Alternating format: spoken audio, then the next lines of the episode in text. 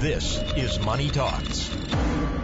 All right, let's talk about the markets. So Yeah, we've uh, we've experienced, uh, you know, we've had uh, ups and downs obviously this week, but uh, if you look year to date, S&P 500's down 22 percent. A bit of a bite in the shorts. Uh, energy is the leading laggard, if that is such a thing. 48.96 percent down uh, for the year. It's that's not its lowest point. Uh, we've actually rebounded pretty significantly off the March 23rd low for uh, for energy and oil, crude oil being the the driver there. Uh, pretty much every sector, all 11 sectors are down. Uh, consumer staples is down the least, down 12.35%.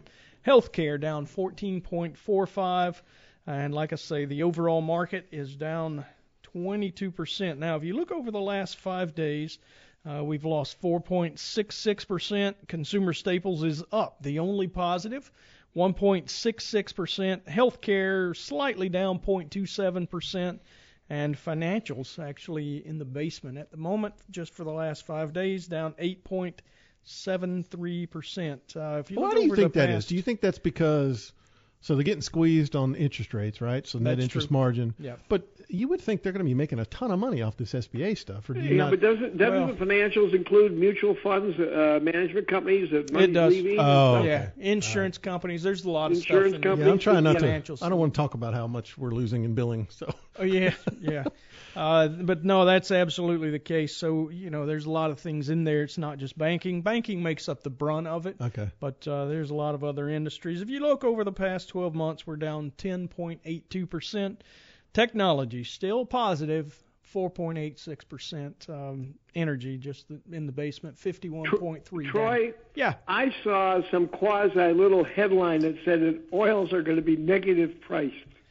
Uh, you know the Because thing there's that's no happened. storage, and people said, "Take it, please." Yeah, but well, I mean, I wouldn't be surprised at that. But what's what's actually happening now is we have finally seen a little bit of a break. Um, we do see that uh, energy, oil prices actually were up about five percent. They're about uh, 33 percent off the bottom just from a few days ago. Uh, but that still means that they're below that uh, February 11th, 2016 date that I talk about quite often. Uh, that's when um, Russia and and uh, Saudi Arabia back in 2016 finally made a deal that they would quit overproducing oil. They were just trying to drive the U.S. out of the oil business. Uh, that didn't work, but they also almost put themselves out of business. Oil got down to $26.21 a barrel back then. Today, it's around 24 So how, how does I mean, you may not know the answer to this, Gene or Troy. So let's just say I'm in the fracking business, right? Sure. Shale fracking. Mm-hmm. Can I not mothball that and then come back when? Yeah, what usually happens is they just don't produce new. They won't poke a new hole in the ground. They'll continue pumping what they've got because the main cost. So then, how do they think that's going to put us out of pumping oil? I don't. Well, it did actually back in those days, but what I'm telling you is what happened. They continued to produce whatever they had already discovered. So exploration and production, Sure. uh, being what they are, the exploration. Yeah, the marginal piece. cost is zero. Right. Oh, So I they, okay. yeah, they continue to pump. It just provides cash flow, although it's usually not enough cash flow for normal debt, right. operations. And, and if somebody's in a good financial position, a fracker who's in a good financial position won't pump it out of the ground. Uh, yeah, exactly. If if it can be saved, as you said, Bill, Just they'll hold mothball off. it. Yeah, just wait. Uh, Dr. Gene, there's one piece of economic news. I know this week we got big jobless claims. Uh, last week they were up 3.28 million. This week they were up 6.6, I think it was. Uh, so we doubled the ugliness, but uh, we did get the conference board CCI, their consumer confidence index, and it it uh, tumbled as you might expect from Oh, 132.6 uh, in the in the previous month. But this is data as of March 19th, and and what I found that was a little interesting is. Um, Number one, they revised the numbers upward uh, from last month, from uh, 167 up to 169. It's kind of minor, but but the uh, current conditions, you know, there's two components of this: current conditions and then Right, in the expectations. Yeah, current conditions seem to be a lot more stable. Obviously, a lot of folks are expecting the future to be much worse, but uh, you know, I, I I was really surprised. Consumers must be doing relatively well at the moment. Well, uh, they they don't have much choice, you know. Yeah. Um, everybody is making do with where they are and and uh, do, doing what's best. And I tell you what, you can never under, underestimate the energy of people to want to spend money.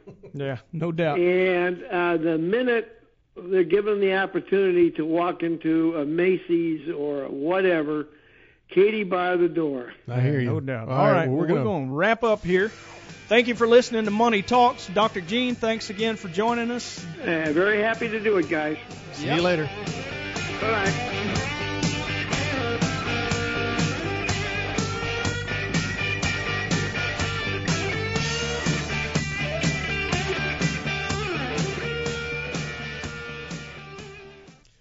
All material presented is compiled from sources believed to be reliable and current, but accuracy cannot be guaranteed.